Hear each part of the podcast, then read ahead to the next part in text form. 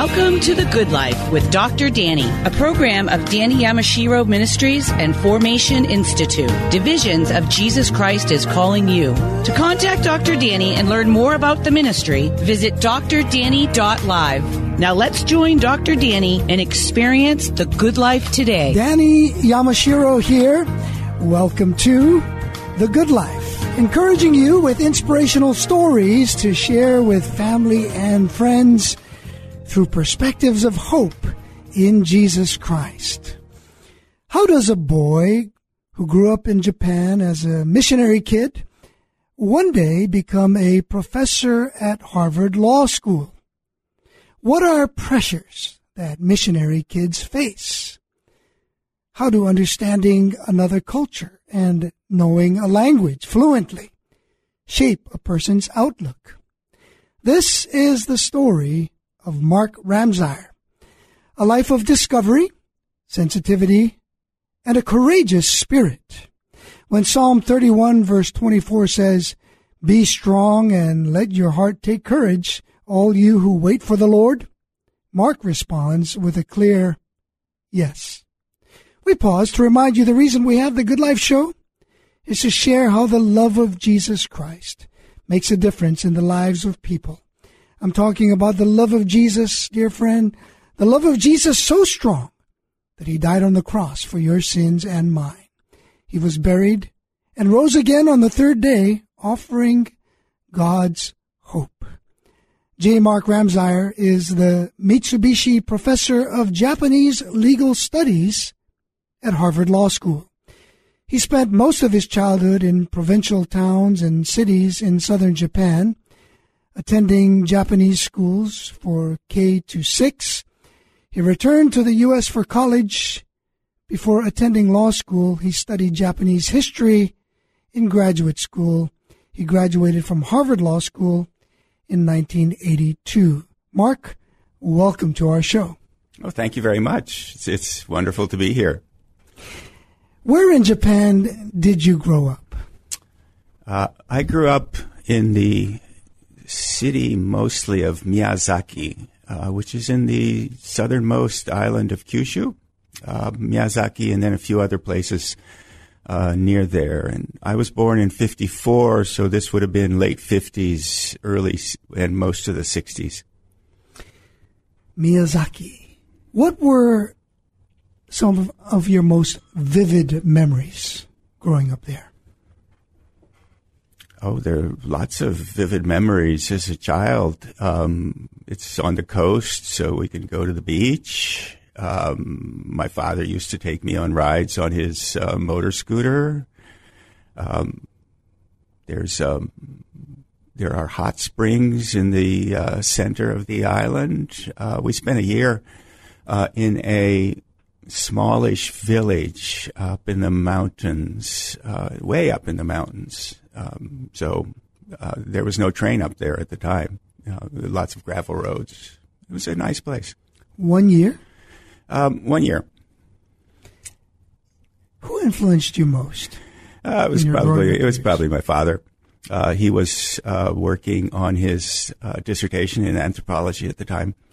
Uh, this was as a break from uh, being a missionary, and he was doing his research up there in the um, town of Takachiho. Your father was doing research. You grew up there. Describe life as a missionary kid.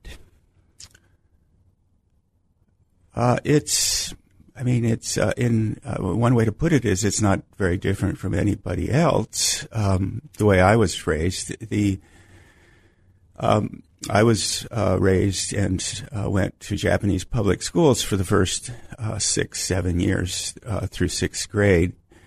in that sense, it's like every other uh, local child uh, going to the local public school.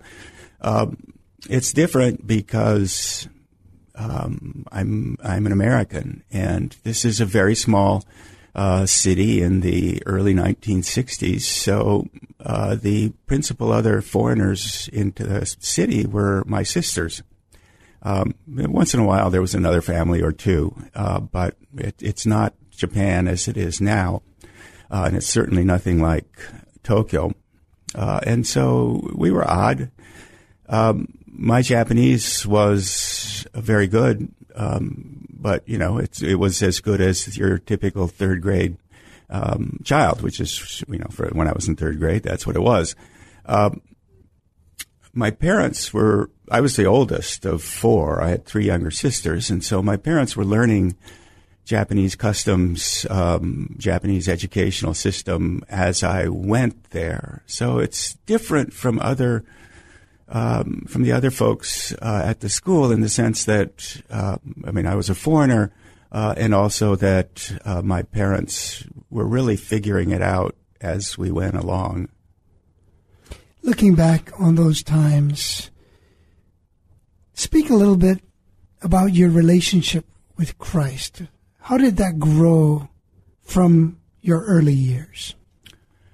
Uh, well, I'm, uh, I mean, I suspect uh, it's not that different from many preachers' kids uh, in the sense that uh, we're raised in the church, uh, and so I um, my sisters, uh, many of my friends, we identified with the church uh, and we thought of ourselves as uh, Christians.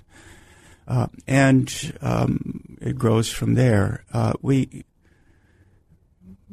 as as we grow older, um, we change. Uh, what it means to be a Christian changes. What it means to understand what the good news is changes as we grow up, um, then as we grow older, uh, and so it's uh, I, it's it's the, what I, my guess is that uh, for uh, many people, certainly for me, um, the, what the good news means is uh, depends on what stage in our lives we are. Uh, it means one thing when we're 12, and another when we're 30, and another when we're pushing 70 you talk about the gradual progression, a change in understanding. Would you say that also comes with a deepening understanding of what it means, what the gospel means? Um, uh, certainly, it changes. Uh, it would be nice to think that it, it, it deepens, um, and you know, I, I hope that it uh, deepens. Uh, it's, it's. I think it's different. Um, uh, what it it, it, means one thing when we're starting out our lives and looking forward to a career and starting a family. And then one thing means something else when we're in the process of raising our family. Uh, and then it means um, something else when we're at the near the end of our careers and looking back on it all. The the, the tapestry and the of the phases of life Let's come back to that in a moment. But what are some unique pressures that that a child of missionaries has to face? Language that other children of missionaries can speak among themselves and they just know intuitively, oh, you, you, you know that, you experience that. We all know it too because we went through the same thing. What were some of those? In fact, before you go into that, Mark, say a little bit about the, the missionary organization. Say a little of the background of where you came from or where your parents came from. Um, my parents were in the Mennonite church, um, and basically have been in. My family's been in the Mennonite church uh, since the, I suspect, 16th century. Uh, but uh, we were sent by the uh, one of the Mennonite mission boards. It was in Kansas at the time. Uh, it was not a raise your own support mission, uh, which was um, changes it, it, a bit. so we didn't have to worry about raising support. Um, and it was at the time on five year stints, and so um, traveling to Japan was by boat. It was a two week uh, trip, stop in Hawaii, uh, and um, then continue on uh, to the West Coast. Uh, so we would do that and then come back uh, for a year for furlough, it was called at the time. um, and then uh, head back eventually for another five year stint. Uh, excuse me. Being a missionary is uh, it's it's a lot like uh, being an army brat or being a uh, expatriate uh, kid, with the difference, which is that um, most missionaries try to blend into the society. They try to become part of the society, and then and then tell people about the gospel uh, in that capacity. And so, um, one way to put it is missionaries go native. Um, that's not true for business executives and lawyers and such. Uh, lawyers who work in the Tokyo international law firms uh, live in expat uh, neighborhoods. Uh, they get an expat compensation package, and they send their kids to the American school. Uh, and so you're living in a foreign society, but in, in an island. And missionaries, for the most part, don't do that. Um, we went to a town, and uh, there were, uh, in the whole city, there were at, at, times two other missionary families, and nobody else, um, nobody in, from the U.S. went to uh, this very small city at the time. Um, faced with that, missionaries have taken basically three different approaches to raising uh, their children and educating their children. Um, they're very different in terms of the demands that they make on the missionary children, but uh, each is very stressful. Um, uh, it raises a distinctive stress for the child in the sense that um, it's just you, you you alluded to this. It's almost as though it's not true, but it's almost as though we can spot each other walking down a street. You know, I look at somebody and think that's a missionary kid. I know it, uh, which is not really true, but uh, but it's it's like that. Uh, there, it's a distinctive uh, set of uh, very stressful uh, events that occurs in one life. I was raised and sent to the local public school. Um, missionaries in South America and Europe do this. Uh, traditionally, in um, other parts of the world, they rarely did. Uh, in our mission, um, our, I and my sisters were the only ones who went to the local school. Uh, the second way uh, that missionaries handle the education for their kids uh, is to have a missionary school.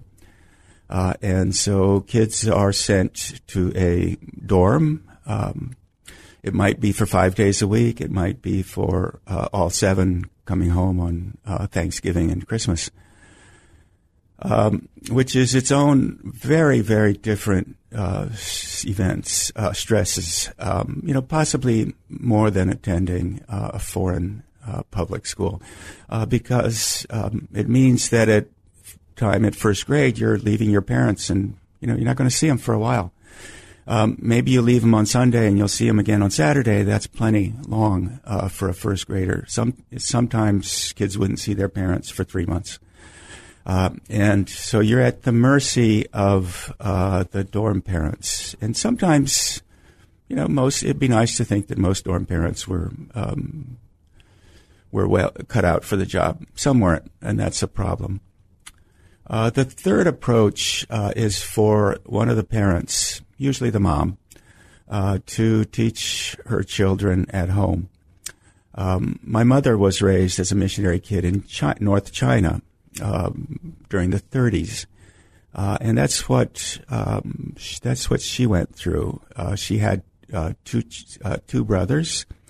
in addition, there were others locally in the same mission um, one was a doctor, one was an educator, one was a preacher, and so forth.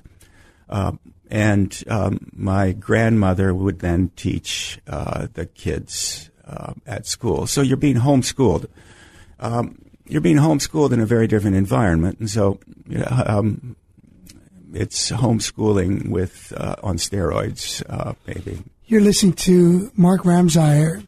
Mark Ramseyer is a professor of Law, the Mitsubishi Professor of Japanese Legal Studies at Harvard Law School. He's talking about the missionary child experience. He experienced that himself. When we come back, how did his upbringing help prepare him for his career? When was it that he realized a career in law was on the horizon? Did he have other initial pursuits that he that led him into this? You listen to Mark Ramseyer. You're going to hear more from him, his experiences shared with you when we come back. Stay with us.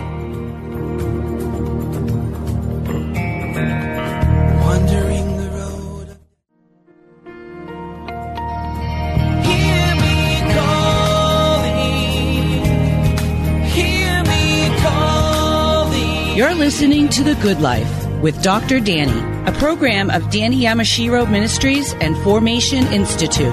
Divisions of Jesus Christ is calling you. Now let's join Dr. Danny and experience the good life today. J. Mark Ramseyer is the Mitsubishi Professor of Japanese Legal Studies at Harvard Law School. He spent most of his childhood in provincial towns and cities in southern Japan, attending Japanese schools for K to 6. He did mention before our break, he says there's three ways. You can either go to the public school, which is what they did, otherwise called just going native as uh, one who's blending in.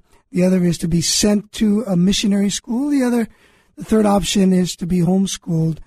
Mark Ramseyer. You can find out more about Mark at hls.harvard.edu. And if you're tuning in right now, maybe caught the tail end of the last segment, you can get this program, this podcast in its entirety. Just go to drdanny.live, Spotify, Apple Podcasts on, and on major podcast platforms. So Mark, you mentioned the three. Give us a little bit more background. When was it that you realized, we're jumping now from your childhood years in Japan, that you realized a career in law was on the horizon? Um, uh, I went to law school f- for the wrong reasons. Um, you should go to law school because you want to be a lawyer. Um, law schools train people to become lawyers. Uh, that's it's a trade school, if you will. Um, and uh, if you want to be a lawyer, um, it's a great job.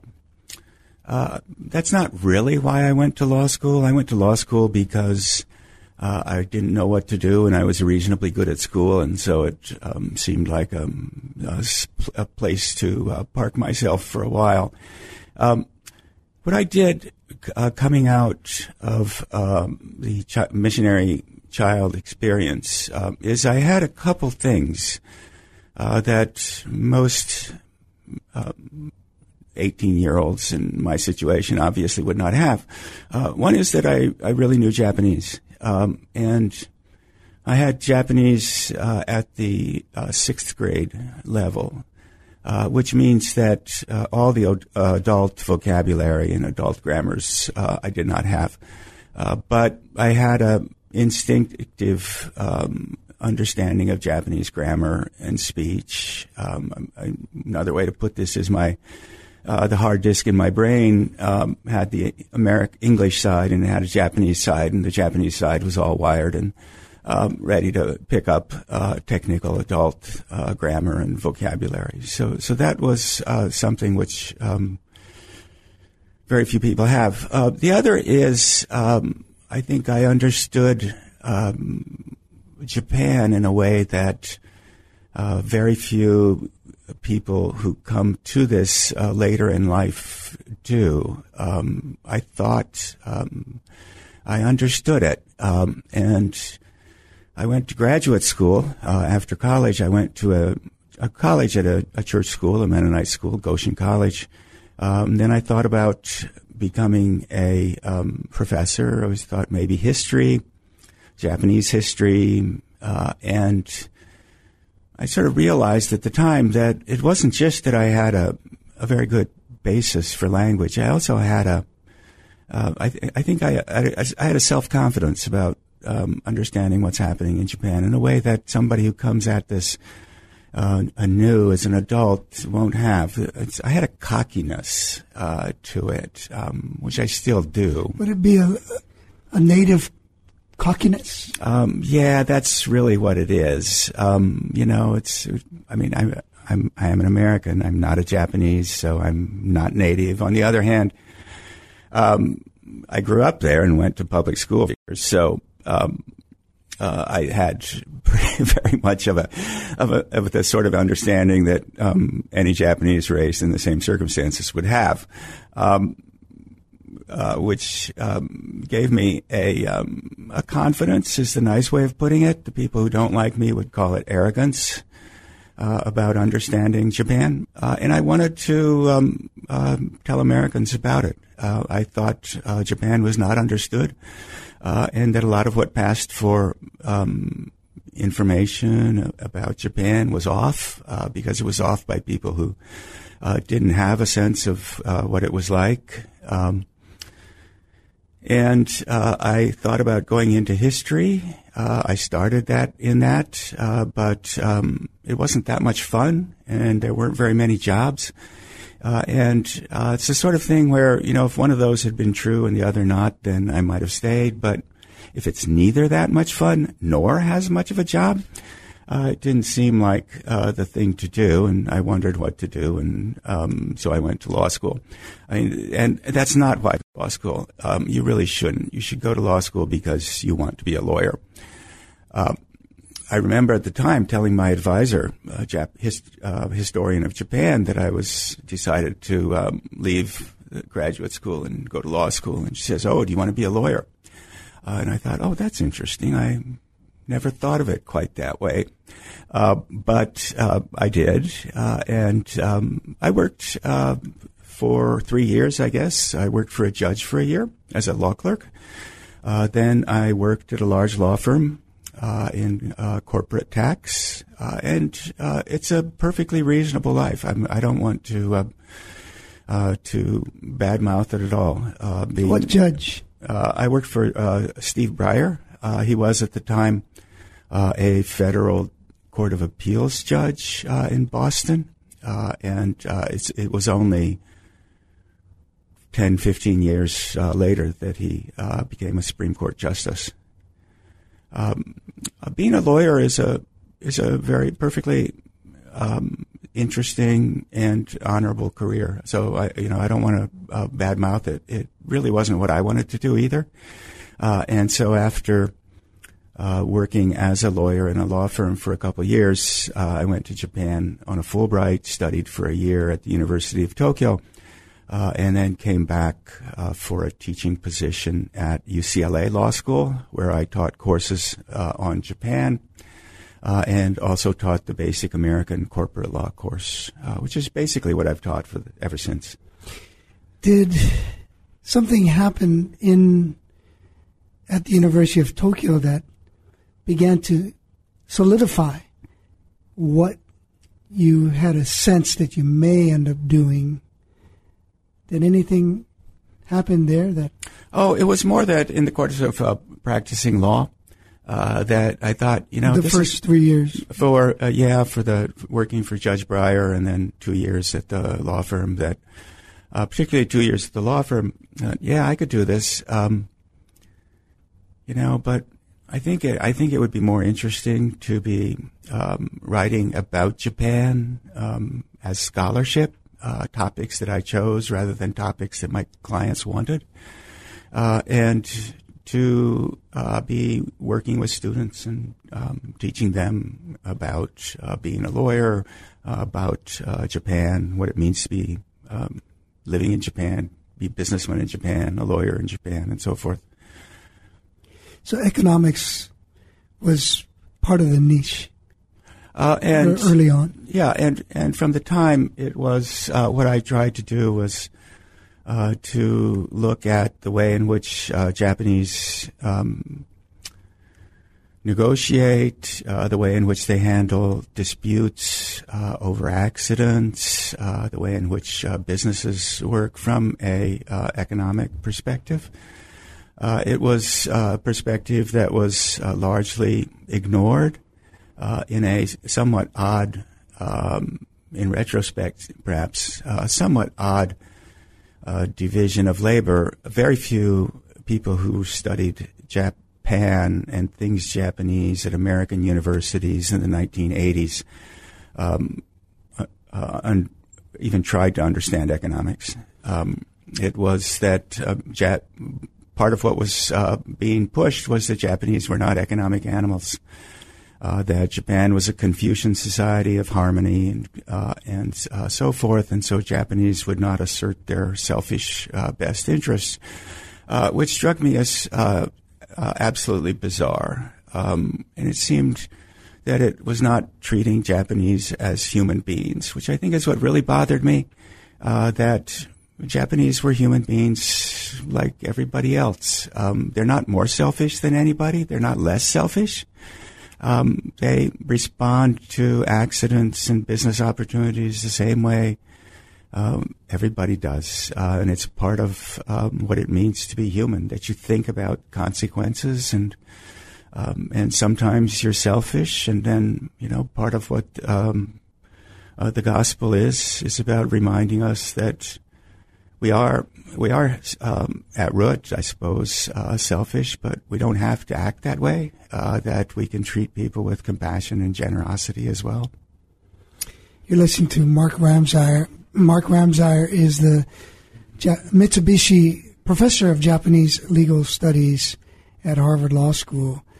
He's sharing his journey, his journey from two, well, three years w- working as a lawyer and and then becoming a professor. He started his professorial work in at UCLA after coming back from the University of Tokyo. But then he goes on to the University of Chicago. He'll tell us a little bit more about that.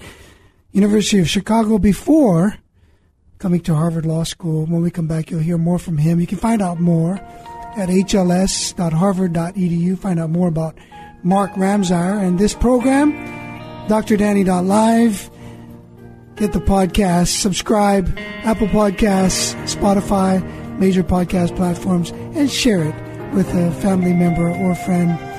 My friend, how are you in your stages of transition? What is your perception of the gospel? That and more when we come back. Stay with us. Wandering the road of desperate life, aimlessly beneath the barren sky.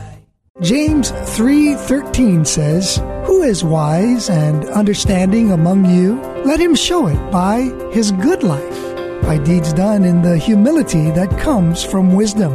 The Good Life with Dr. Danny is brought to you by generous sponsors. Thank you to Coach Dino Babers and Mrs. Susan Babers, Mr. Edmund Jung and Mrs. May Jung, Mr. Rodney Arias Sr., A1A electrician, Cedar Assembly of God, and the Thursday Men's Breakfast, Boston. If you, your business, or your church would like to support The Good Life with Dr. Danny, please visit drdanny.live.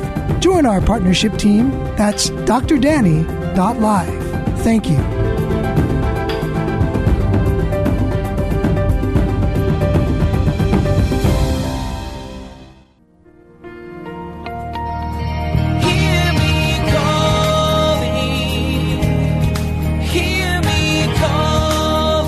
You're listening to The Good Life with Dr. Danny, a program of Danny Yamashiro Ministries and Formation Institute. Divisions of Jesus Christ is calling you. Now let's join Dr. Danny and experience the good life today. Mark Ramseyer clerked for the Honorable Stephen Breyer, then on the First Circuit.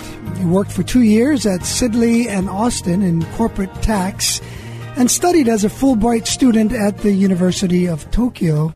After teaching at UCLA and the University of Chicago, he came to Harvard in 1998. You're listening to the Good Life radio program. Find out more about Mark Ramseyer, hls.harvard.edu. So, Mark, continue on the niche as a Japanese legal scholar. You talked earlier about a cockiness. Let's just make it a little bit more soft and call it confidence.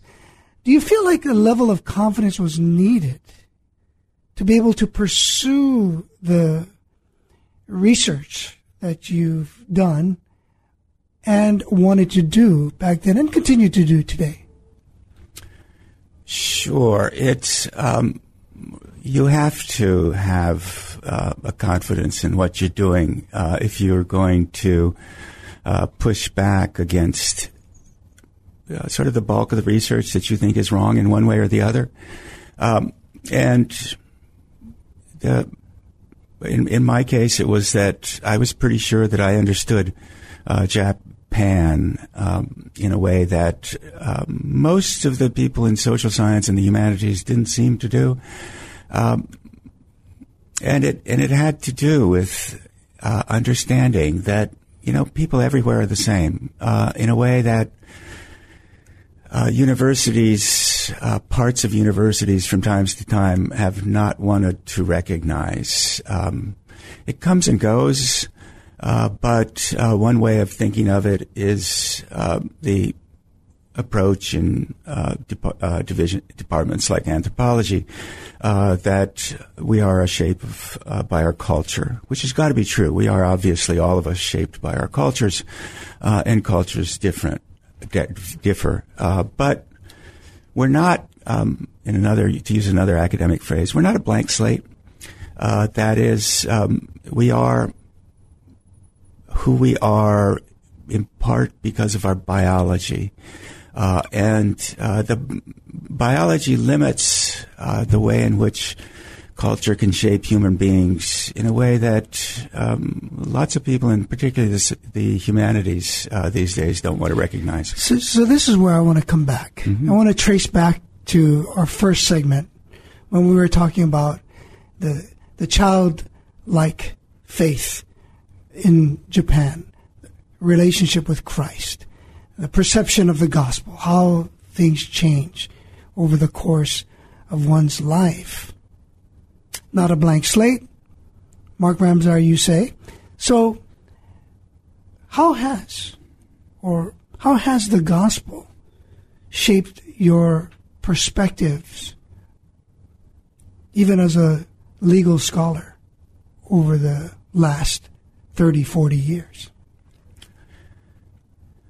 Well, the biggest way in which um, my faith shapes my work uh, is in the way in which I would like to treat other people, um, the way in which I'd like to treat students and colleagues uh, and friends and, and people uh, that I meet. Um, you know, the people I meet in Japan, the people I meet here. Uh, it, I think our Christian faith calls us uh, to take each person we meet seriously as somebody who uh, is really entitled to our uh, love and care and generosity. Uh, and, you know, I'm certainly not going to com- uh, claim that I s- succeed in this, uh, but it, it uh, but my faith shapes my aspirations. my faith shapes what I, the way in which I would like to uh, treat uh, the people that I meet. Um, the students I meet here, I teach in Japan. I have students in Japan from time to time. Um, I certainly have many uh, friends in Japan. The probably the majority of them are other professors. Uh, I you know I run in faculty circles, and uh, faculty are um, introverted shy people here for the most part, and they are in Japan too. Um, and so um, faculties have uh, things in common. I would, and um, um, there are uh, plenty of people who are loving and caring and generous who are not part of the church, um, and um, I, I, wouldn't uh, claim anything else. It's uh, my faith shares who I would like to be, uh, and the way that I would like to treat the people uh, that I meet. Uh, it has less to do with uh, what I write. Uh, I, I, do research, uh, and I, for the most part, uh, write about uh, law in Japan. You know, technical subjects about the way in which Japanese law is structured.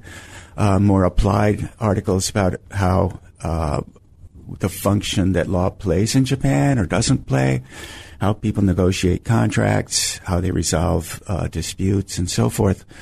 Uh, but as I describe that, I think you can get a sense that it's that what I, what I do is uh, what we call empirical. Um, I try to describe the world as it is, uh, and I'm not trying to um, come up with ideas about how the world would be better. Uh, what we call normative work uh, in the academy. So you see a law professor, you can basically divide, uh, just categorize him or her as either uh, somebody who does empirical work or somebody who does normative work, uh, or in, if not empirical, at least descriptive work. Um, and it's not that, you know, one is a higher calling than the other, although I think the people who do normative work sort of look down on the rest of us, uh, but we probably look down on them too as, you know, not, not really knowing how the world is. I think it's important that we understand how the world works. Um, but um, I don't think that's a function of my faith particularly.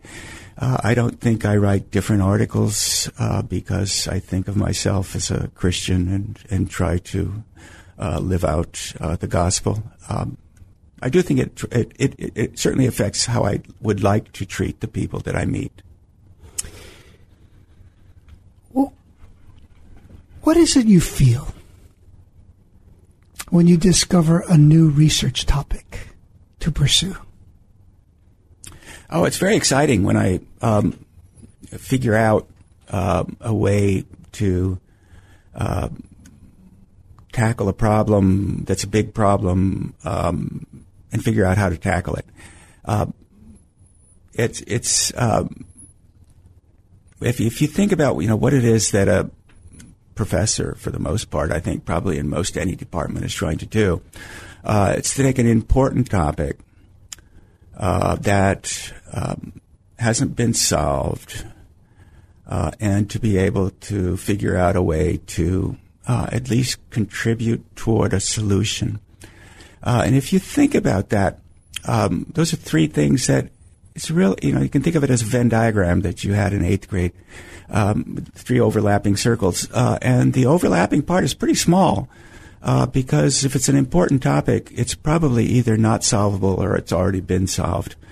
Um, and uh, if it's an unsolved problem, uh, it's probably either because it's so unimportant that nobody cares about it, uh, or that nobody's figured out a way to solve it. Uh, and so to find an unsolved problem uh, that's important uh, and to figure out a way to try to move closer to an answer uh, is is very very hard. Um, and because it's hard, it's you know if, if, you finally come up and figure out something, um, yeah, it's I think you know I feel pretty happy for quite a while about it. Happy to find the problem, and then even happy to double happy, triple happy to pursue it and contribute in some way. Yeah, that's that's exactly right. It's um, uh, it's it, it makes me appreciate at this point um, uh, the problem, uh, the incredible problem that somebody starting out in his or her career in the academy is, which is uh, that you need to find an area that you really care about, where you think you can contribute something. Um, and it doesn't have to be something that you'll stay in for 30, 40 years, but um, you're going to start out there and uh, the shifts that most of us make in what we work at are really incremental, and it's uh, we sort of gradually shift into another area. We don't start out in one area and then exhaust it and then start another one. It, that's rarely very successful.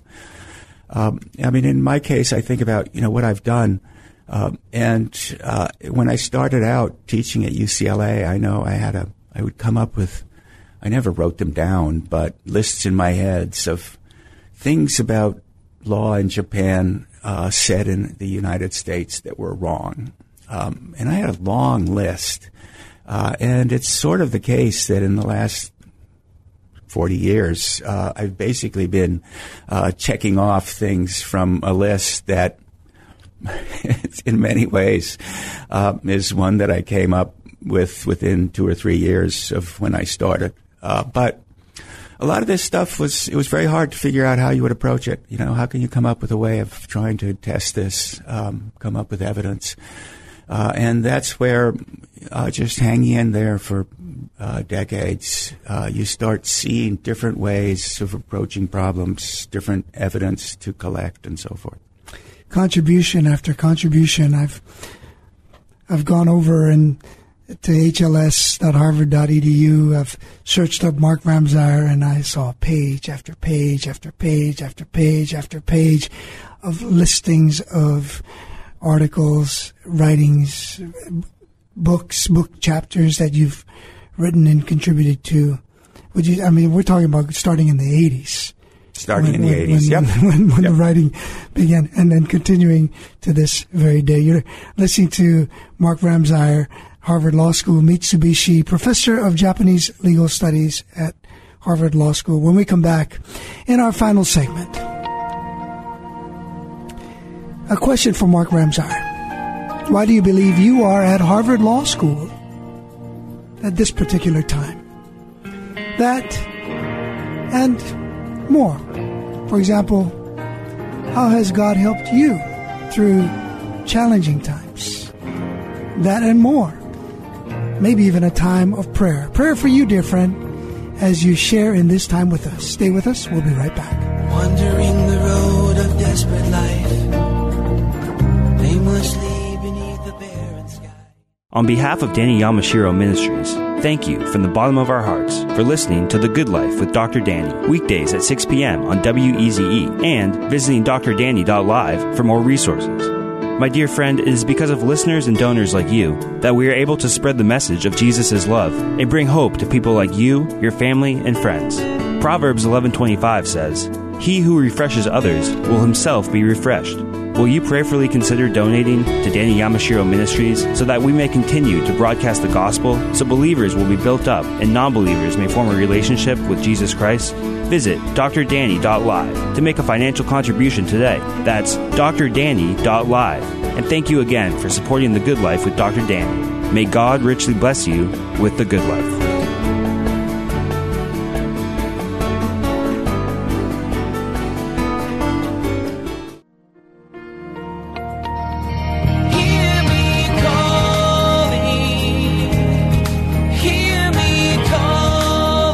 You're listening to The Good Life with Dr. Danny, a program of Danny Yamashiro Ministries and Formation Institute. Divisions of Jesus Christ is calling you. Now let's join Dr. Danny and experience the good life today. Mark Ramseyer has also taught or co-taught courses at several Japanese universities in Japanese.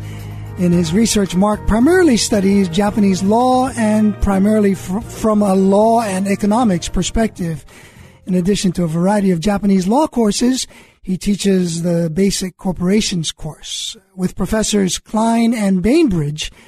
He also co-edits a Foundation Press casebook in the field. Find out more of Mark Ramseyer at hls.harvard.edu. Mark, why? Why do you believe you are at Harvard Law School in at this particular time? Uh, let me backtrack uh, a little. Uh, I mean, I, just, um, I mean, I, I, I'm there because um, I do what I do, and um, the appointments committee 22 years ago decided uh, they liked Ramseyer and decided to move him. Um, and at the time, we had uh, uh, two little children, uh, and uh, Lexington seemed like a great place uh, to um, to raise them. But that's not what you're asking. Um, let me let me tell you why I'm a little um, reluctant uh, to um, to go too far, uh, which is that uh, I remember uh, from uh, when I was in high school. Uh, I went to a for high school. I went to a boarding school in Tokyo. Uh, it was a missionary school, uh, and there was some emphasis there. Um, on encouraging students to uh, think of their vocational choice as uh, trying to think of uh, trying to discover what God had in, in place for them, uh, and uh, so um, and that's a tough one to try to figure out. Um, so how do you figure out what God wants for you?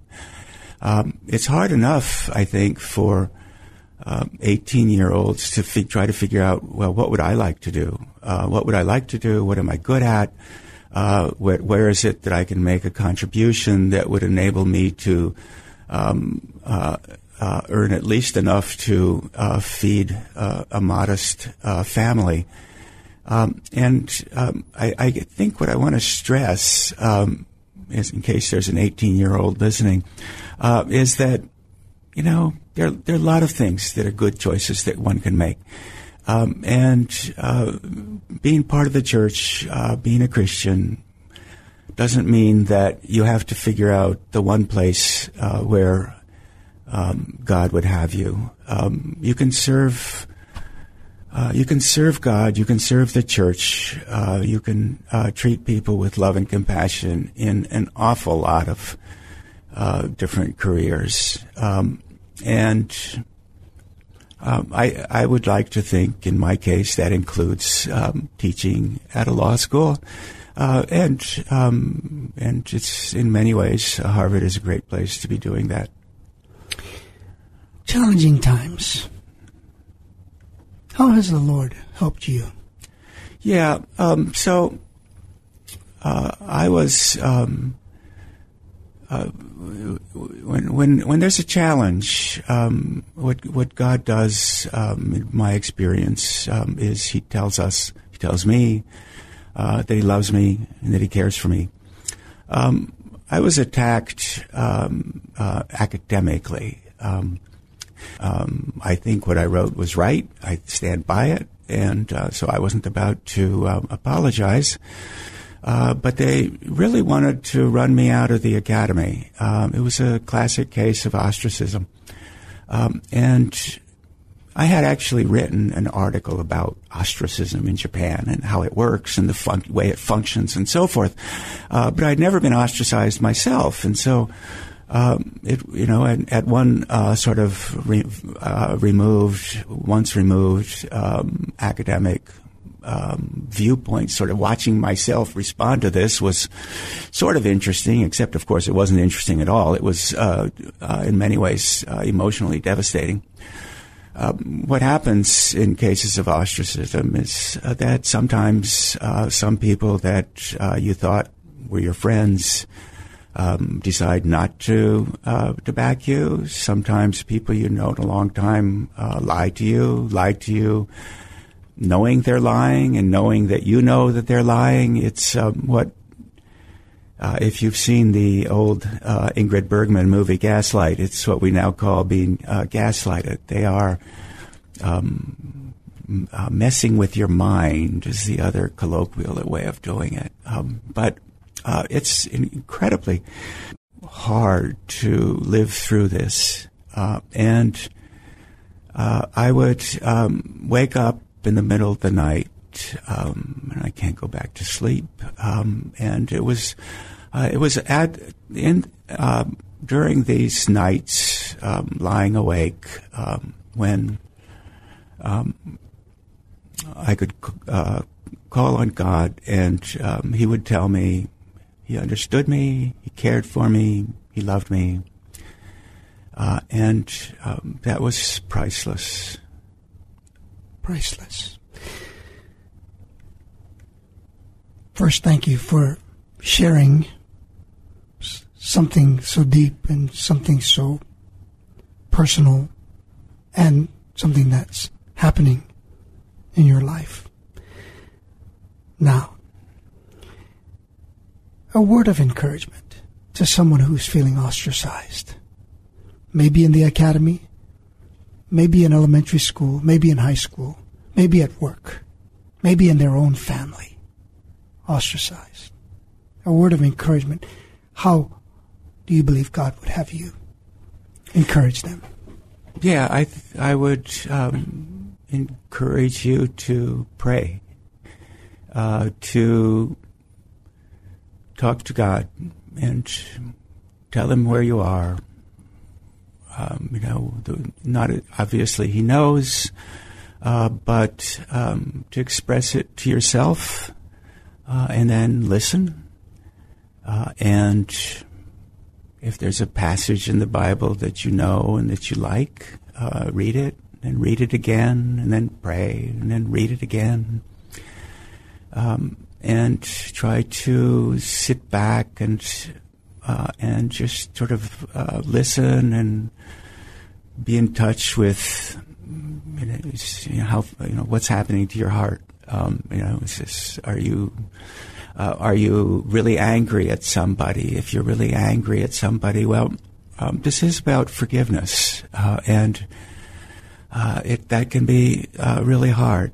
Uh, but sort of being willing to go beyond holding somebody as a in you know just in passionate anger, uh, and to be able to say to that uh, God, um, I know you love me. Thank you.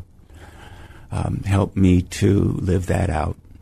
Um, and that's that's a place to start.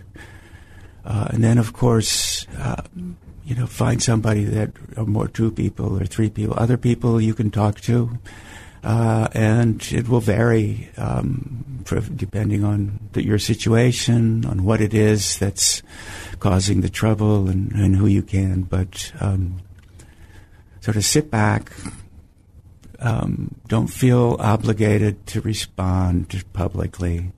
Um, pray a lot. Find somebody to talk to. Is there a particular scripture that has resonated with you, particularly at this time? Uh, it was a it was a variety of uh, scripture passages. So the answer is no. It wasn't any one. Uh, it would. Uh, it was. Um, I had, um, I like a lot of people, I get lots of emails, um, and uh, one series that I could never couldn't remember uh, responding to.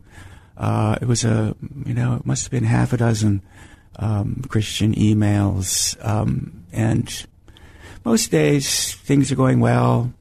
Um, you know I'm busy uh, I get up, I drink my coffee, and, and I, you know, I just buzz right through these things. Um, but I sat back and started reading them um, and thinking about them and praying, and they were meditations on typically a different verse each time, um, and often, you know, often it it, it was uh, it was it sort of uh, it meant a lot to me. It was. Um, uh, the what the person uh, writing it pointed out um, touched me in a way that um, when things are going well um, and I'm busy and not paying attention to things like this, I whiz right over and, and don't think about. Um, a prayer. Would you pray for this dear person that you've shared with tenderly? Would you pray for her? God, you know who uh, is listening to you. You know who is reaching out to you, and you know uh, who is suffering, uh, and the ways in which they're suffering. Um, you know the stress that they're under. Uh, that um, maybe it's a relationship that's broken. Maybe it's 50 different relationships that are broken. Maybe it's that uh, something's happened to a family member uh, that's tragic, that's unambiguously tragic. Uh, and in cases like that, God, we uh, ask you to tell us, tell the person uh, that you love, that you love him or her, uh, that you care for him or her, uh, and that you send the warmth, the compassion, uh, and the tenderness and care that you uh, offer all of us uh, when we come into these situations where we need you. So, God, you know who we are. You know who who the people are who are reaching out to you, and we bring all their cares to you in Jesus' name. Amen. Amen. Amen. Mark, thank you. You're welcome tender words from Mark Ramseyer, hls.harvard.edu. My friend, God's timing is perfect, and there's no better time than right now to share the love of Christ with someone near you. And look, if you haven't done so, I believe this may be that perfect moment for you to open your heart to Jesus. Go to drdanny.live for next steps and find more resources to reach family and friends Subscribe on Apple Podcasts, Spotify, and major podcast platforms. Romans 13, verse 10 Love does no wrong to a neighbor, therefore, love is the fulfilling of the law. It's always a blessing to be with you. Thank you to Mark Ramseyer, hls.harvard.edu. Until next time, along with my producer David Nasora, creative director Brian Torres, web designer Shayna Kusumoto, social media director Luke Yamashiro, and guest coordinator Jan Yi, I'm Danny Yamashiro. Remember, the Lord is with you as you share the love of Jesus with someone today. Thank you for listening to today's broadcast of The Good Life with Dr. Danny. We hope that today's program has been a blessing for you and that you may find hope in hearing how God's Word affects people from all walks of life. The Good Life with Dr. Danny is a listener supported program, and we'd like for you to prayerfully consider becoming a sponsor or donor. To contact Dr. Danny and learn more about the ministry, visit drdanny.live. That's drdanny.live. Be sure to tune in weekdays at 6 p.m. to hear The Good Life with Dr. Danny. Until next time, may God richly bless you with The Good Life.